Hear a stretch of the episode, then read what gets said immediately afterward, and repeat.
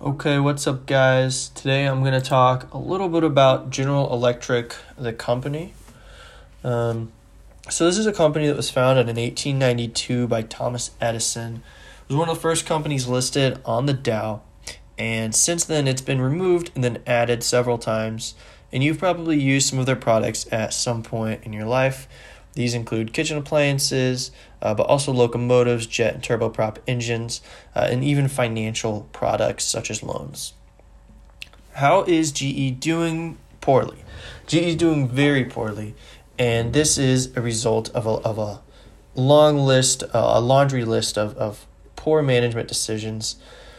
A lot of analysts attribute those poor management decisions to C E O Jeffrey Immelt, but some analysts suggest that he might have just been stuck with uh, decisions that were brushed under the rug. So to speak, he revealed the skeletons in the closet from the previous C E O, Jack Welch, who is credited with much of G E's success. So what happened? Well, Jeffrey Immelt, he kind of got a raw hand of things. He took command of C E O uh, just days before nine eleven. And what happened was is G E Aviation really took a, a big hit because of that. A lot of uh, improvements and changes in legislation regarding aviation. But then he was also C E O throughout the two thousand eight recession where G E Capital, one of the subsidiaries, almost died. He's also credited with a wasteful acquisition of Alstom Power, where what analysts suggest is he failed to forecast a decrease in demand for power from non-renewable resources. So that's the past. We're going to look towards the future. Um, and the future management, I'm grading as an A because we've got a new guy and a lot of optimism. His name is Larry Culp Junior, and he was he became C E O in October of two thousand eighteen. So his compensation is linked very closely to stock value, which is a bonus. This is something we're looking for. Uh, If you can get the stock to climb one hundred fifty percent, he's set to receive a three hundred fifty million dollars bonus. He's also invested millions of his own wealth into G E stock, which shows some optimism. Total, he owns zero point zero one one two percent, uh, which G E being a multi-billion dollar company, that's quite a bit. So who's this Larry Culp guy? Well, he's a C- former C E O of Danaher Corporation, which is a company very similar to G E, but mostly uh, emphasizing technology and health. During his fourteen-year tenure there, he managed to grow Danaher over four hundred percent, and he was named by Harvard Business Review's top fifty C E Os in the world. So what has he done since he started working at G E? Well, he sold off G E's stake in Baker Hughes, and he also sold G E's life science division. He needed to free up some cash in order to make payroll. G E has been in the red negative for the last three years. He also made a couple strategic moves like replacing the C F O, announcing sales of smaller companies, smaller subsidiaries, and changed accounting principles. So let's look at G E's moat. This is kind of what their, their big profit puppies are, what keeps them competitive. G E's four biggest subsidiaries, aviation, power, oil and gas, and healthcare, combined produce seventy-eight percent of all of G E's income. That's ninety-seven point one billion dollars. There's an additional thirty-one subsidiaries that compose the rest, and but we're just going to talk about the four biggest ones because they have the most impact. So what is G E's competitive advantage? Well, they invest a lot, I mean four billion dollars in product development.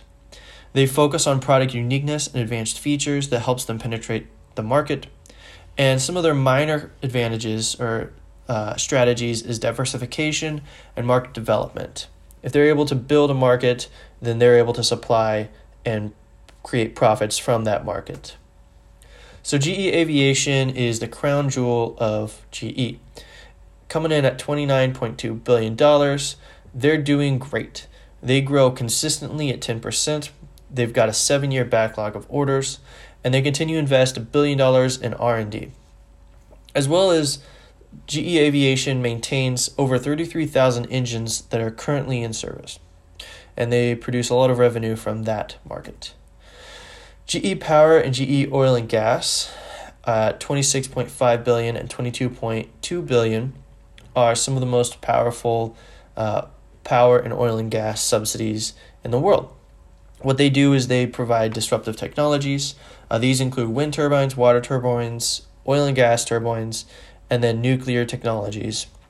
They continue to invest uh, one billion dollars a year in R and D. However, there's been a small issue in that there's a downturn in demand for non-renewable energy sources. Essentially, G E Power's production capacity is too high.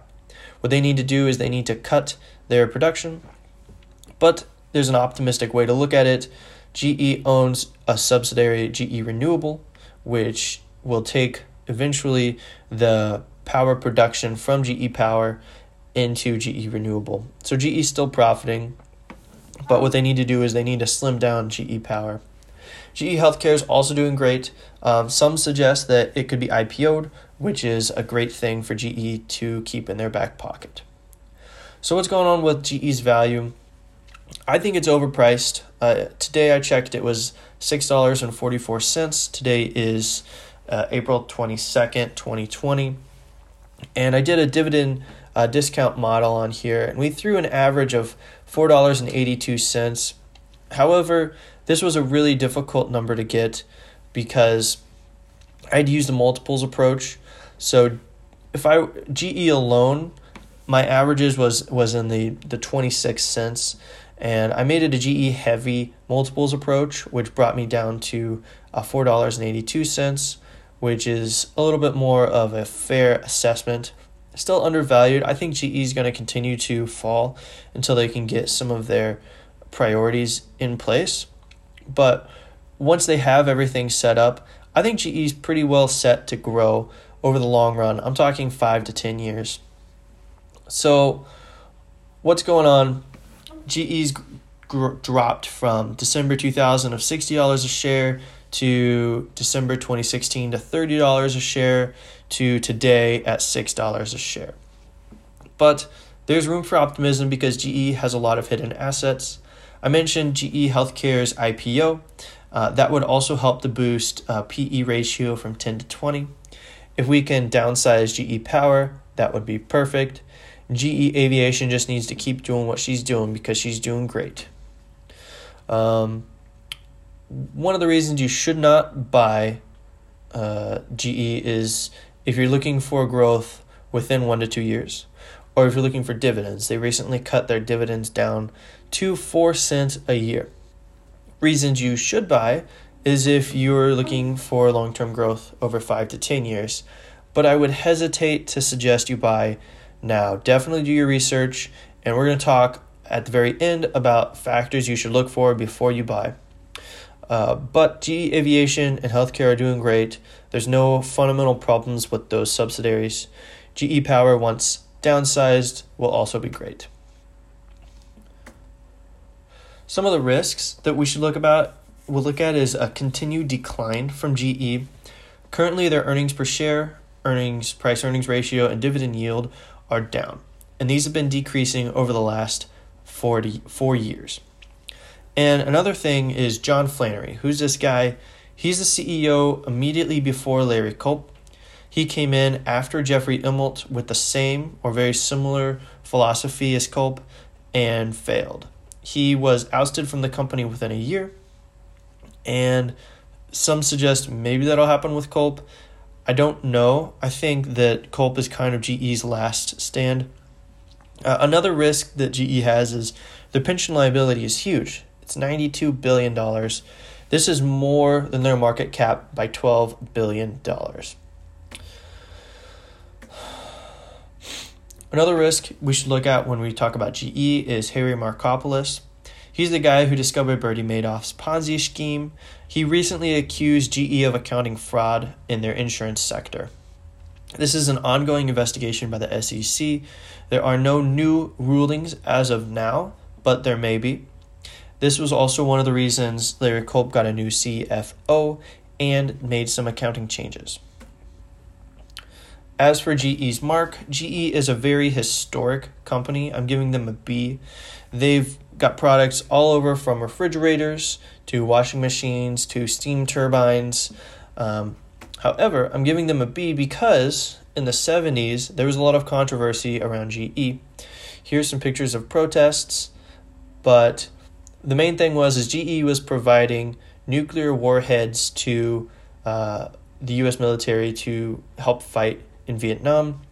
G E made a lot of money by this, and at one point during the Cold War, G E was actually producing four nuclear warheads a day, which is a lot. And there was a lot of protest. People boycotted G E. Their stock price fell. Then they finally gave up on producing these uh, war weapons. So that's why I'm giving them a B on mark. And but this is the real question we're looking for. Is G E a reliable investment? I'm giving it a hold. I'm not giving it a buy. I'm giving it... There are a couple things I want to see before I will throw out a buy uh, suggestion for G E. They need to decrease some of their leverage. Their debts are just too high.